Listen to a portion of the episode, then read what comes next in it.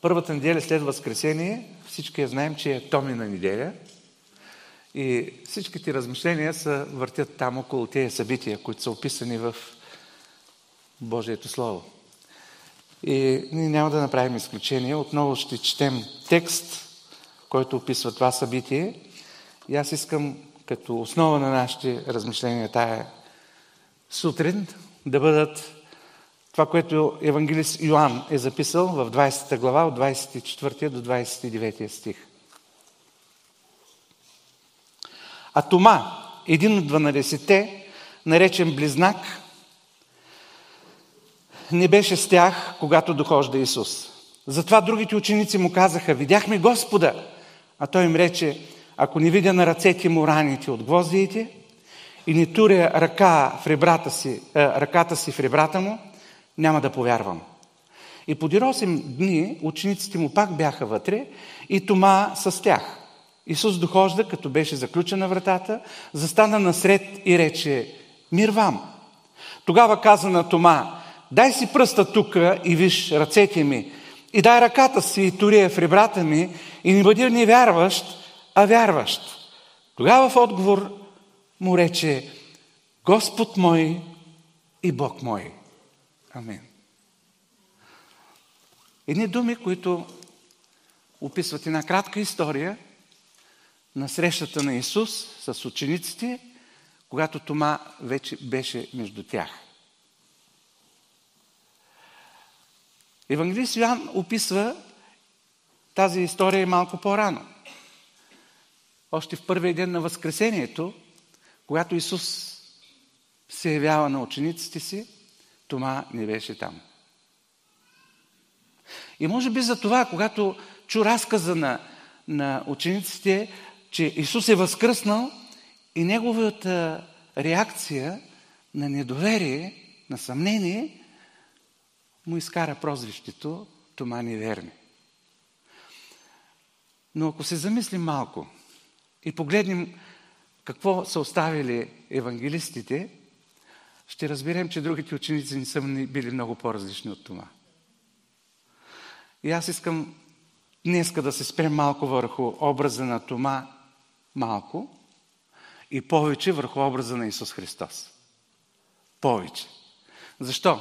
Защото Исус, възкръсналият Господ, прави нещо невероятно в живота на Тома, малко преди това в живота на учениците и сега в нашето съвремие в живота на всеки един от нас. Чудесен Господ. Струва се да разсъждаваме върху това, което Той прави. Исус беше заловен, бичуван, охулен, разпънат на кръст.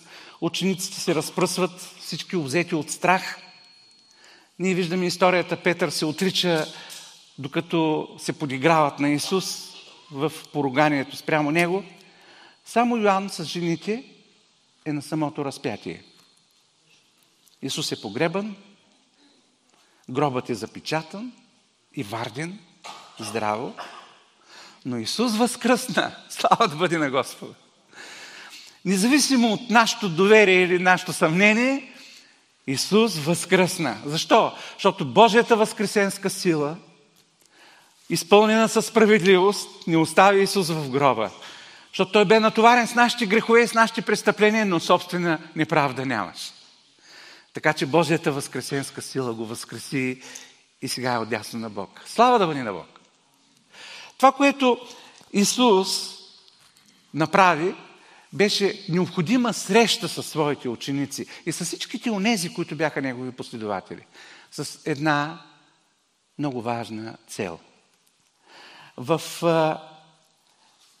посланието към евреите, 11 глава, 1 стих, Евреите, 11 глава, 1 стих, четеми. Вярата е даване на твърда увереност в уния неща, за които се надяваме. Убеждения за неща, които не се виждат. Слагаме ударение и обръщаме внимание на това какво е вяра, защото говорим за тома неверни. Какво е вяра? Дава несъщественост, дава пълна увереност, твърда увереност в неща, които, на които се надяваме, Твърди, твърди убеждения за неща, които не се виждат. Това е вярата. И малко по-натам, след като се изброяват героите на вярата в тази 11 глава на евреите, в 12 глава, първи и втория стих се казва така. Следователно и ние, които сме обиколени от такъв голям облак свидетели, нека отхвърлим всяка тигота и греха, който лесно ни сплита, и с търпение нека тичаме на прилежащото пред нас поприще. Като гледаме на Исуса, начинателя и усъвършителя на вярата ни, който заради предстоящата нему радост издържа кръст, като презря срама и седна отдесно на Божия престол. Начинателя и усъвършителя на вярата ни. Виждаме какво е вяра, твърда увереност, обаче виждаме и нашата, необходимостта ни от това да бъдем укрепени в тази увереност. И Исус прави точно това. Не само е началото на нашата вяра. В Него сме положили вярата си и получаваме спасение и вечен живот. Но Той е, който усъвършенства вярата ни в нашето следване. Постъпките му. Така че, какво се случи в живота на учениците? Те също проявиха неверие в един определен момент. И евангелист Марк, ако отворим в неговото Евангелие, разказва няколко случая, в които ние виждаме. Не искам да, да акцентираме върху негативизма, обаче искам да кажа, че учениците, Тома и всички останали не са били много по-различни от нас. Те са били от същата плът и кръв, както сме ние. Те са имали същите слабости, същите съмнения, те са имали същите колебания, така че ние не бива да се отчаяваме в даден момент и да казваме от мен нищо не става. Аз се провалям толкова и съм пропаднал толкова, че нямам очи да дойда при Господ. Защото има такива наши приятели, близки, наши братя, сестри, поради провала и се срамуват да дойдат отново при Господ. Не, при Него има място. И аз в тези размишления тази зара не искам точно това да разберем. Как се обръща Исус към тези, които се лутат в своето съмнение? Защото виждаме останалите ученици. Вижте, като възкръсна рано в първия ден на седмицата, Исус се яви първо на Мария Магдалена, от която беше изгонила седем изгонил седем зли духа.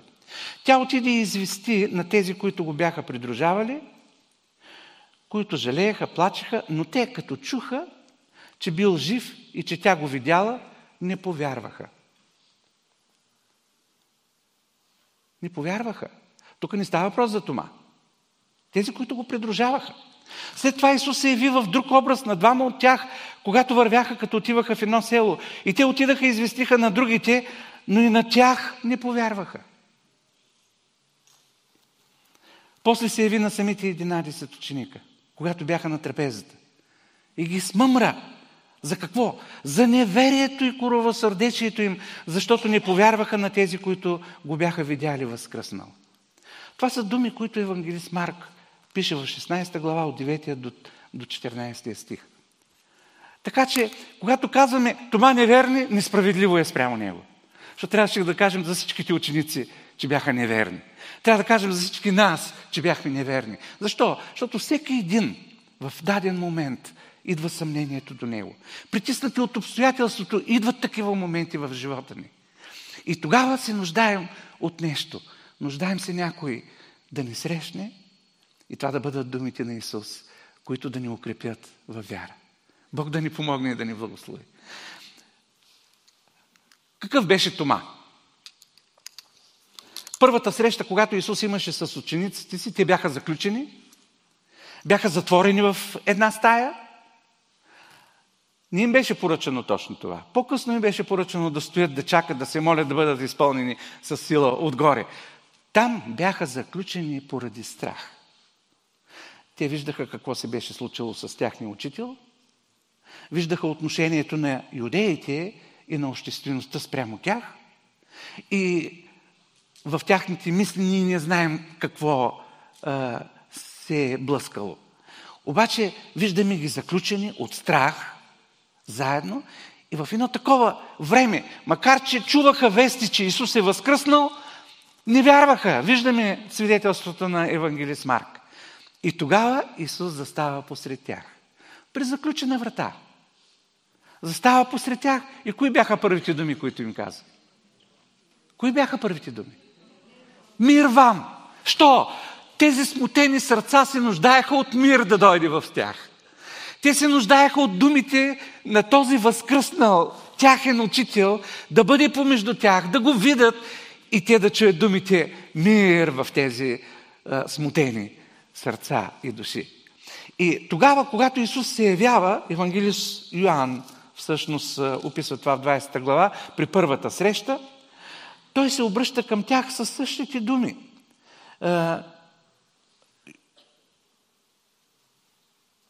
В Йоанн, така, да.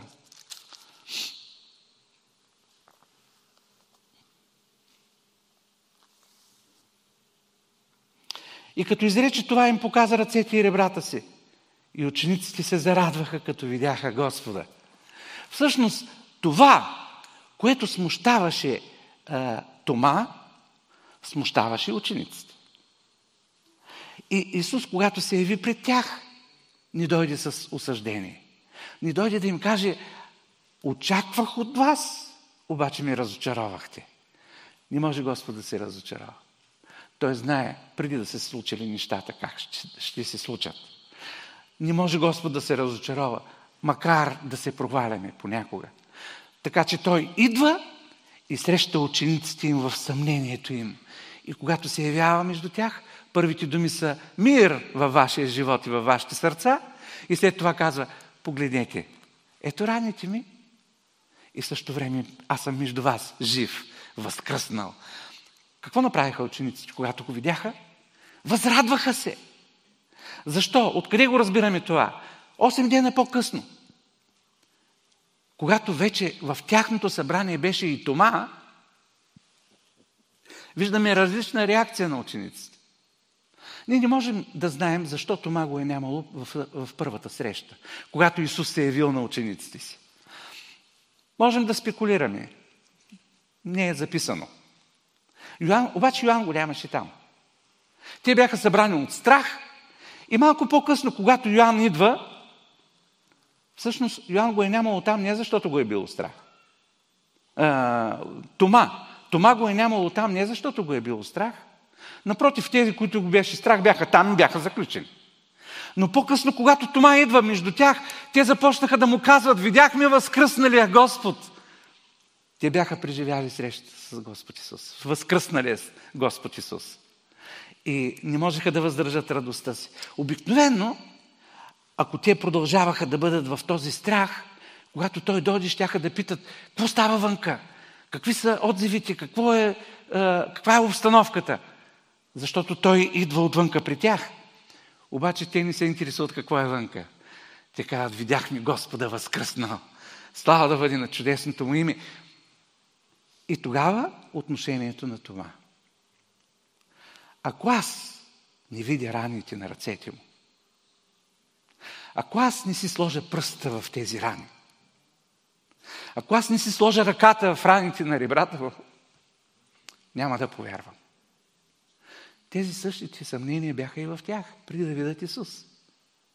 Тук обаче Тома ги изказва гласно, те са записани и тези думи не са случайно, че са записани. Те са записани да разберем и да видим в нашия живот, в нашето следване на Господ, когато дойде съмнение, когато дойде трудност, когато ни притиснат обстоятелствата, когато ние по някакъв начин в очите си виждаме, че сме се провалили или пък се съмняваме, имаме нужда от срещата си с Господ Исус. Какво се случи след тези думи? В тези думи ние виждаме искреност в Тома. В тези думи ние виждаме открита, болезнена а, откровенност. Той казва какви са съмненията му. И той ги изрежда. Исус го нямаше там. Обаче при втората среща, когато Исус отново при заключени врати застава между учениците си, отново казва мир вам, там е и Тома. Исус бърза да се обърне към него. Защо? Защото той беше пропуснал първата среща с останалите ученици, когато Исус имаше. И се обръща към него и му казва, Тома, ила и виж. Вземи пръста си и го сложи в раните на ръцете ми. Вземи ръката си и сложи в раните на ребрата ми. И не бъди невярващ, но вярващ. Исус не беше там, когато Тома направи тази изповед. Докато аз не видя, докато не пипна, докато не сложа ръката си. Обаче Исус знаеше неговото отношение, знаеше неговите думи. Защо? Защото от него, възкръсналия Господ Исус, няма нищо тайно в твоят и в моя живот. Той знае абсолютно всичко. И вижте какво прави Исус. Исус не дойде между тях и да го осъди, да му каже Тома, Тома. Мислехте за верен ученик, пък вижте какво направите.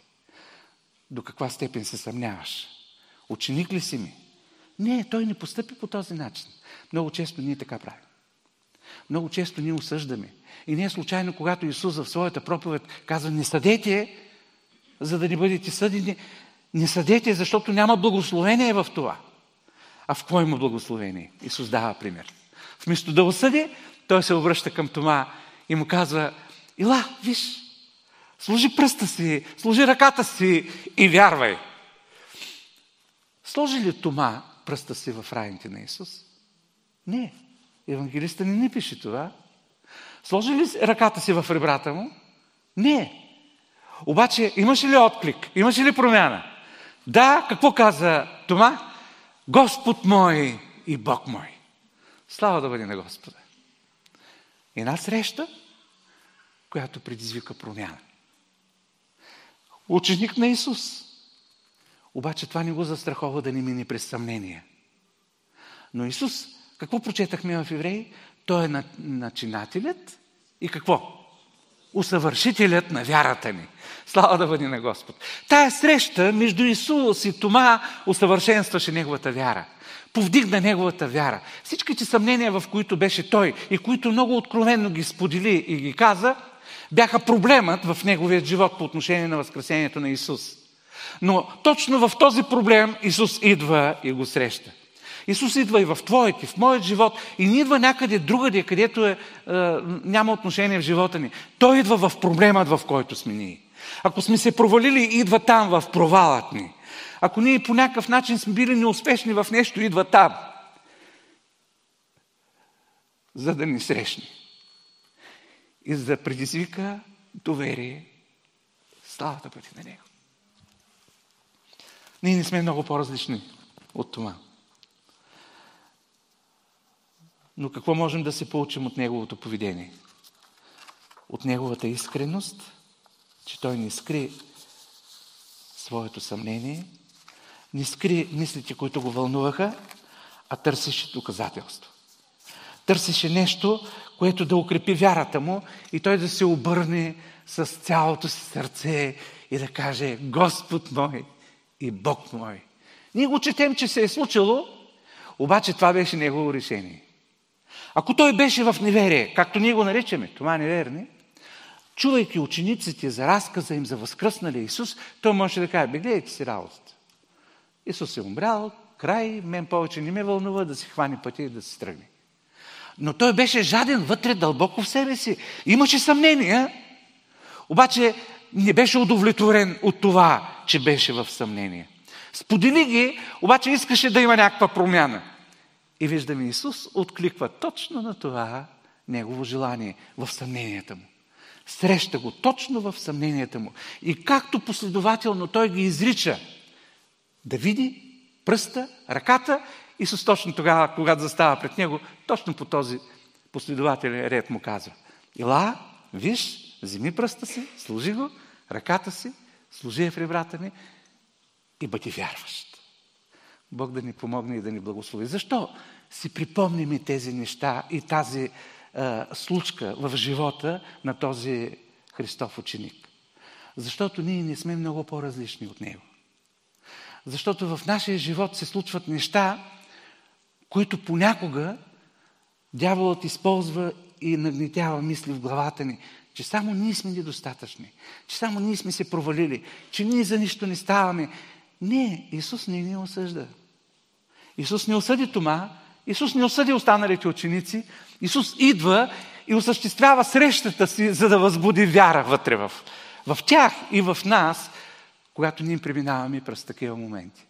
Бог да ни помогне и да ни благослови. Срещата на Исус винаги възпроизвежда вяра.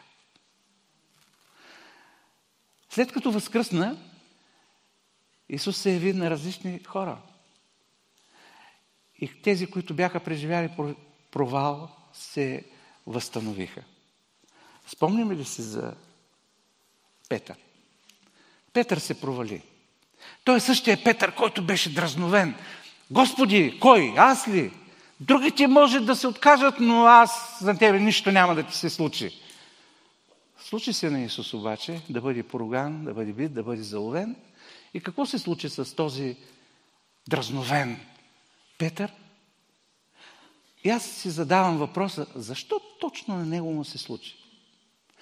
Идва изпитание, идва предизвикателство. Идва и в най-голямата си сила е спрямо Петър. Защо? Защото беше най-дразновен. Защото каза най-много думи. Защото считаше себе си, че е по-устойчив от всичките останали. Между другото, това негово а, качество и Христос го бе видял. И когато а, Господ беше видял това, вижте, много рано, преди да бъде заловен Христос, а, той се обръща в Лука, 22 глава, 31 стих. И рече Исус, Симоне, Симоне, ето Сатана ви изиска всички, за да ви пресее като жито. Но аз се молих за теб, да не ослабне твоята вяра и ти, когато се обърнеш, утвърди братята си. Знаеш ли Исус, че Петър се провали? Знаеш. Обаче, зачерпна ли го от списъка на своите последователи? Не, той виждаше потенциала, който има в Петър.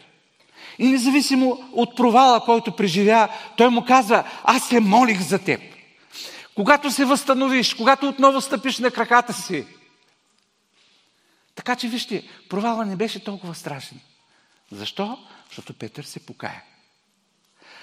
Петър се покая, горчиво плака за това, което беше допуснал отричане три пъти пред Исус. Беше необходимо Петела да пропее, да му припомни думите на Исус и той видя големият си провал. Обаче имаше покаяние. И това може да ни насърчи много. Независимо до къде, може да се провалим в даден момент. Покаяваме се пред Господ.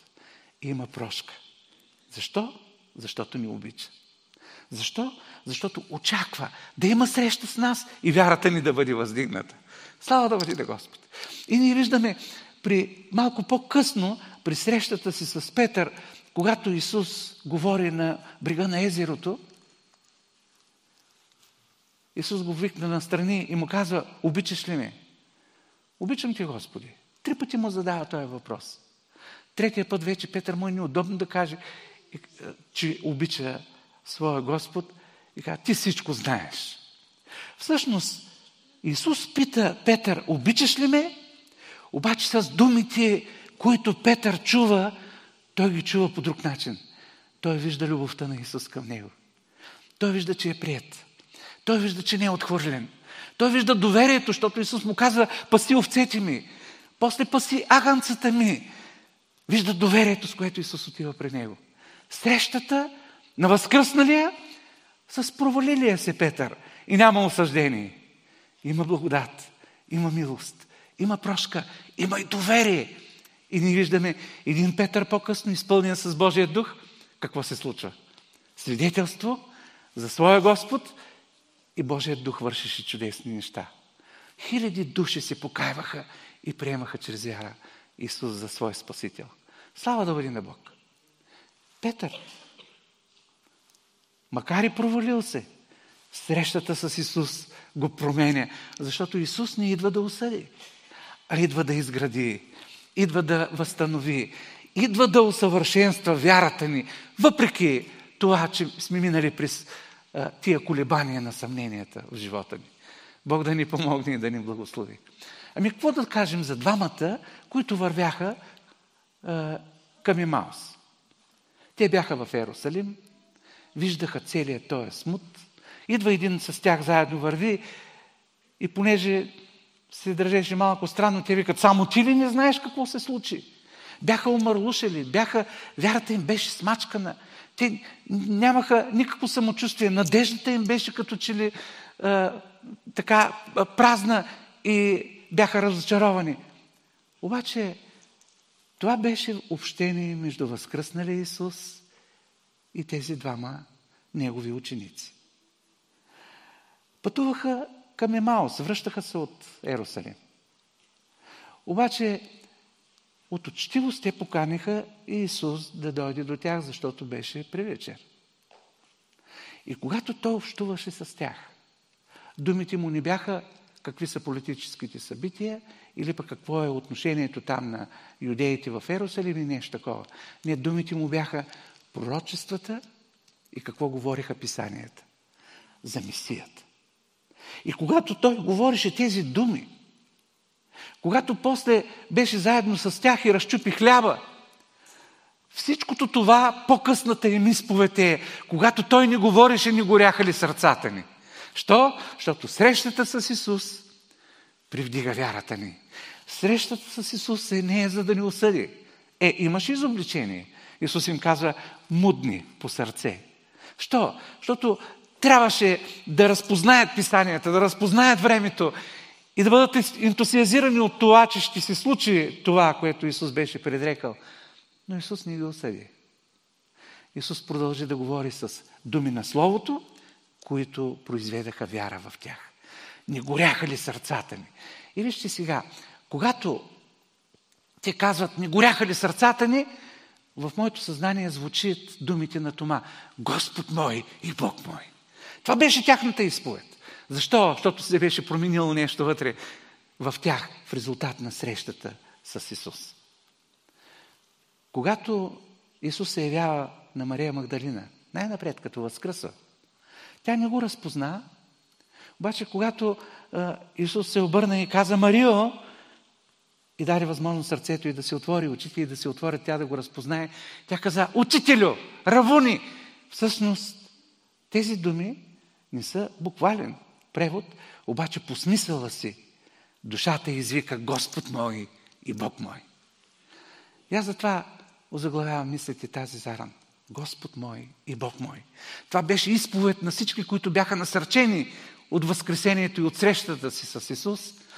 Това е изповедта, която Бог очаква в, в нашия живот, във всеки един момент. Дори тогава, когато мислим, че сме се провалили, да имаме среща с Него и да излезе това от сърцата ни. Че Той е наш Господ. Той е наш Бог. В когото сме положили доверието си, вярата си и животът си. Амин. Защо споделям тия думи с нас тази заран? Защото има отношение в нашия живот. Отношението в нашия живот е може би същото, защото ние не сме по-различни от тях. Има ли трудни моменти в нашия живот? Понякога притиснати ли сме от обстоятелствата, които ни заобикалят? Идва ли разочарование? Всъщност, точно в момент на разочарование идват най-големите съмнения, които ни атакуват. Точно в моменти, когато считаме, че не сме успяли и не сме успешни в нещо си в нашия живот, идват тези съмнения. Абе, вярвам в един жив Господ, що това ми се случва.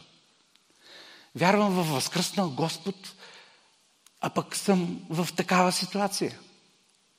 И това може да бъде във всяка една област на нашия живот. Във всеки един момент в нашия живот може да преживеем ситуация, която може да бъде оприличена на пустиня.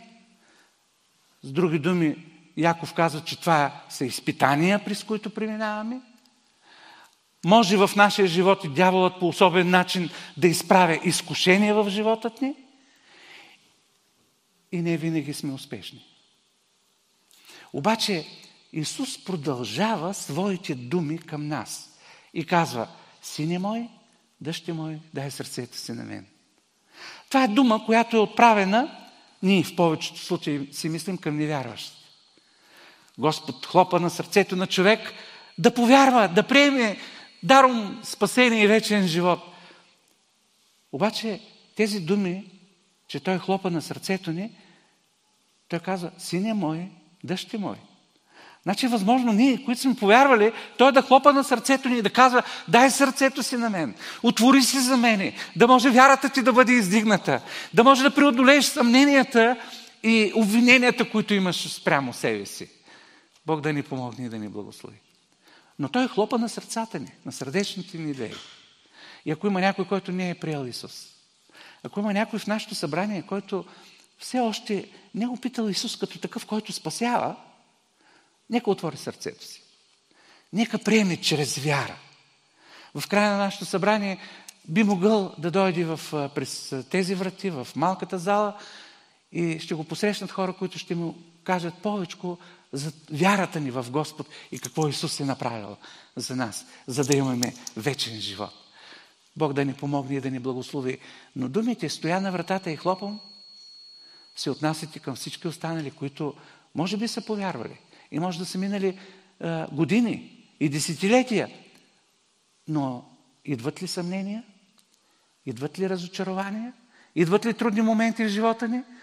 Той казва, отвори си сърцето, аз ще имам среща с тебе. Ще има една прекрасна вечеря, на която ти може да нямаш нищо какво да сложиш, освен своите съмнения, своите провали и, и това, което да, да, да споделиш.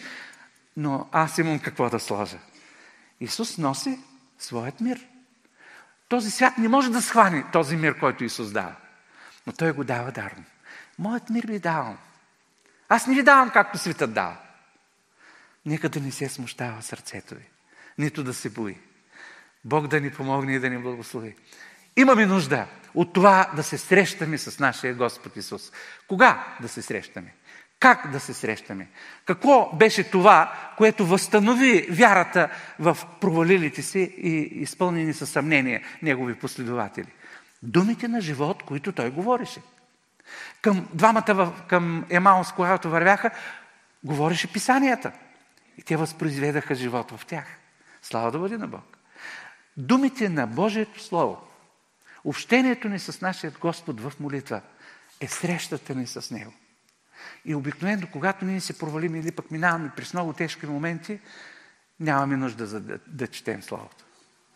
Нямаме сили, нямаме жажда да четем Словото. Имаме нужда, съжалявам.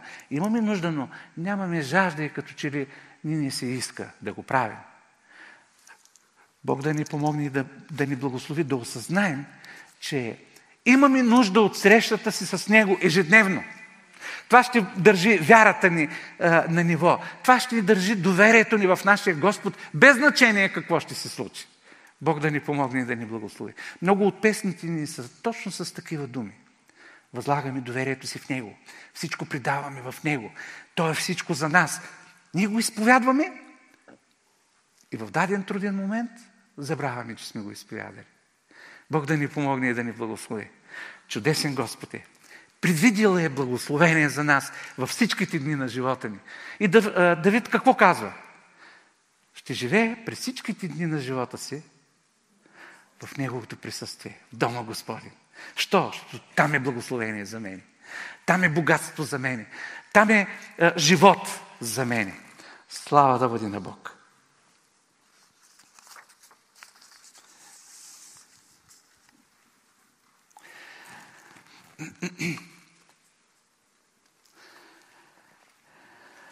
Кога?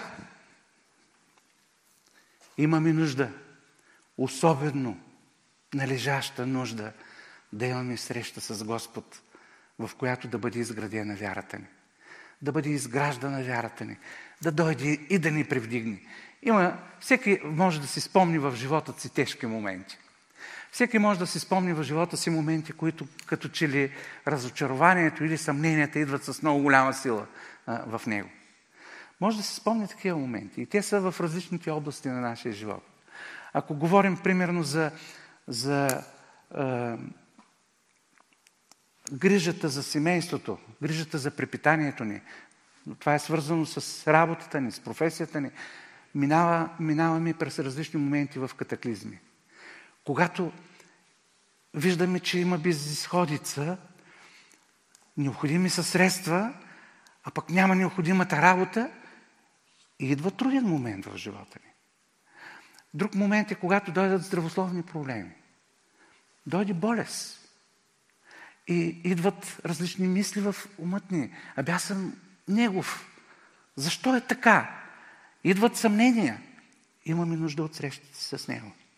Да бъдем и привдигнати. Да бъдем насърчени. Идва момент, когато, особено при семействата, има дечица, необходимо е възпитание, необходимо е мъдрост Господ да дава как да възпитаваме децата си. И понякога, като че ли виждаме, че сме сбъркали, провалили сме се, направили сме пропуски, имаме нужда да бъдем насърчени. Да бъдем отново, да чуем гласът на Исус. Не бъди невярващ, а вярващ. Има различни моменти в живота ни, когато ние трябва да, да, да отворим очите си и да видим, че Исус е там и иска да имаме среща с Него. Бог да ни помогне и да ни благослови. Аз си спомням един момент, когато бяхме в недобро финансово положение. Децата ни бяха малки. Синът ни беше тинейджър, точно в такава възраст, когато а, младите младежи сравняват себе си с всички останали и ние нямахме възможност да купим от класните маратонки, които другите си купуваха. Това беше доста отдавна. И това, което бях предоставил на сина ми, бяхме предоставили на сина ми, не беше нещо, което щеше да го удовлетвори. Явно, аз не съм бил в неговото съзнание, явно той би се срамувал пред останалите си а, така съученици с този вид маратонки да бъде. И каза, татко, няма да ги нося тези. Не знам дали някой може да ме разбере. Много труден момент беше за мен аз се почувствах много смачкан. Почувствах се наистина а, провалил се, макар да вярвам в Господ. Макар вярата ми в Него да, да, да е жива. Почувствах се неуспял, неудачник. И вижте, Исус ме срещна точно в този ми момент. Точно тогава, когато се чувствах толкова зле, Исус ме срещна. Как? Дойде сина ми, прегърна ме и каза, татко, ти си дал толкова много за мен. Не можеш да си представиш колко много си дал за мен. Това е нищо. Вижте, аз ви го разказвам, минали са десетки години, обаче то е останало в съзнанието ми. В животът ни остават желони, стожери, които няма да престанат да бъдат в умът. Защо? Защото когато дойде някаква финансово затруднение, аз си спомням този момент. Колко е важно вярата ми в Бог, животът ми и верността ми в Него. И всичко останало губи значение. Друг случай мога да ви кажа. Когато от здравословен характер, преди повече от 15 години, жена ми имаше заболяване. Повечето от вас може да знаят – бъбрик, наложи се да бъде изваден този бъбрик, но преди това ние не знаехме точно какво е заболяването. Мнението на лекарите бяха, че може да бъде нещо, което да е злокачествено и евентуално това е притеснително. И когато тя беше на операция вътре в, в а, операционната, лекара казваше за предната операция, която беше със същите симптоми, по същият начин протичаха нещата, че е било много късно и това е с много силни разсейки и няма надежда за живот. Това чу предния мъж, който беше заедно с мене, които чакахме там. Какво ще се случи с жените ни.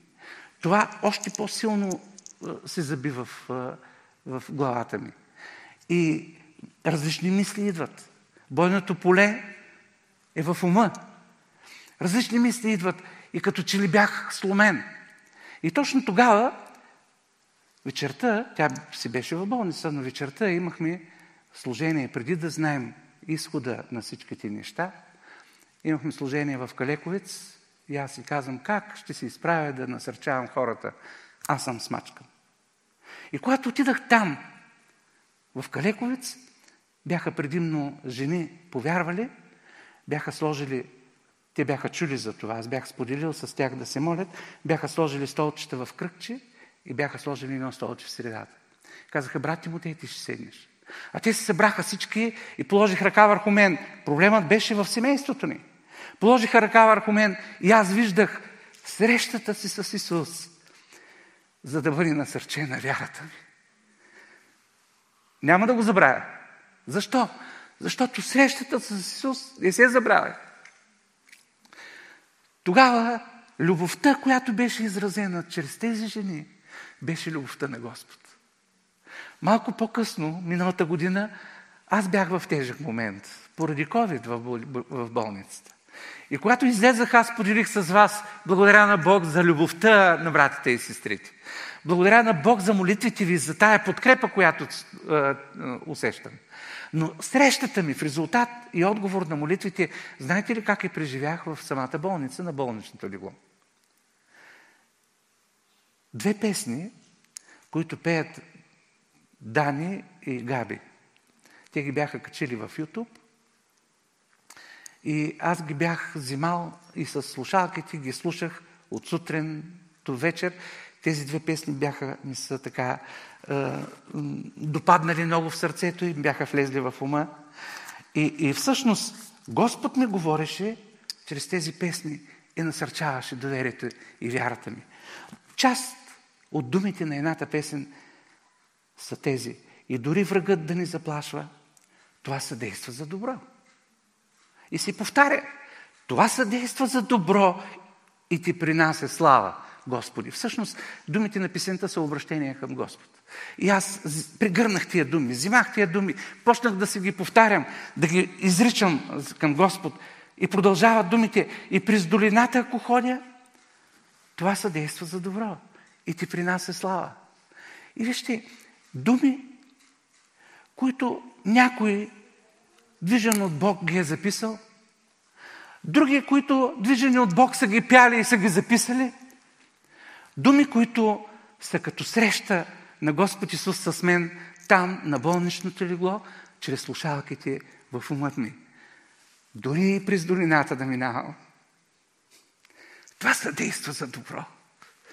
И Бог намира начини в различни моменти без значение дали по отношение на здравето ни, без значение по отношение дали на, на, на, на средства, на, на финанси или пък на взаимоотношения. Взаимоотношения могат да отровят живота на човек и това е нещо страшно. Без значение в какво ние може да се намерим. Исус идва и те среща по различни начини. Той е уникален. Обаче целта му е не да ти осъди, а целта му е да дойде да ти привлече по-близко до себе си. Да дойде да ти каже, че те обича. Да дойде да ти каже, че той е на твоя страна и е съгласен да те благослови и ти да бъдеш а, привдигнат в вярата си в него. Защо? Защото той е не само начинателя, но и усъвършителя на вярата ни. И каква е изповедта при една такава среща? Без значение по какъв начин Исус е дошъл да ти насърчи. Господ мой и Бог мой. Така че той очаква в нашия живот. Тази изповед да бъде предизвикана. Ние да го казваме. Събуждайки се, отваряйки очите си сутрин да кажем Господ мой и Бог мой си ти. Защо? Защото имаме среща с Него. Бог да ни помогне и да ни благослови. Бог желая да живеем в такова общение с нашия Господ. Бог желая да живеем в такова общение с Него, защото нищо няма да е в състояние тогава да ни поклати. А когато бъдем поклатени, той ни не осъжда. Той отново насреща и отново иска да ни привлече при себе си, да ни обгърне с любовта си. Знаете ли, когато пеех тези песни на болничното легло, аз бях готов да се премина тогава. И такива мисли минаваха през умът ми, но аз бях спокоен и казвам, Господи, приемам го, Приба ще бъда при Тебе. Виждам колко много си ми благословил. Богат си ми направил. Виждам Твоето богатство чудесно в живота ми. Готов съм. Обаче, когато а, се обръщах така към него, чувството, което имах е, че аз съм пригърнат от него. И не съм на земята, съм в неговата пригръдка. И това е голямо блаженство. Бих желал постоянно да се чувствам така, но за съжаление ви признавам, че не е. Обаче Господ е готов винаги да ни пригърне. Така че нека да бъдем насърчени. Той очаква от нас тази изповед. Господ мой и Бог мой, всеки един момент. И независимо през какво преминаваме, независимо през какви болки може да преминем, през какво разочарование може да преминем, колко падения може да има в живота ни. И аз а, знам, сигурен съм, убеден съм, Той е готов да ни посрещне и да ни благослови. Има млади хора, които не са помежду нас, а бяха. Господ е този, който ще говори на сърцата им. Защо? Защото същите мисли, които идваха в главата на Петър, може да идват в, в тяхните глави и в нашите глави. Обаче Господ не се е променил. Той не осъжда, а Той идва и приема. Бог да ни помогне и да ни благослови. Какво искам да остане в съзнанието ни? Че Господ е чудесен. Че Господ е този, който не ни осъжда, а ни приема. Какво друго да остане в съзнанието ни? От Тома, неговата искренност. Той скара на показ съмненията си, за да може да бъдат победени. Понякога ние слагаме лицемерната си маска, но там няма победа. Когато махнем лицемерието, когато бъдем открити, тогава даваме възможност да бъдем огряти от светлината на нашия Господ. А тя дава живот за нас. Слава да бъде на Бог! И думите, с които искам да завърша, всъщност са думите, които Исус казва на Тома.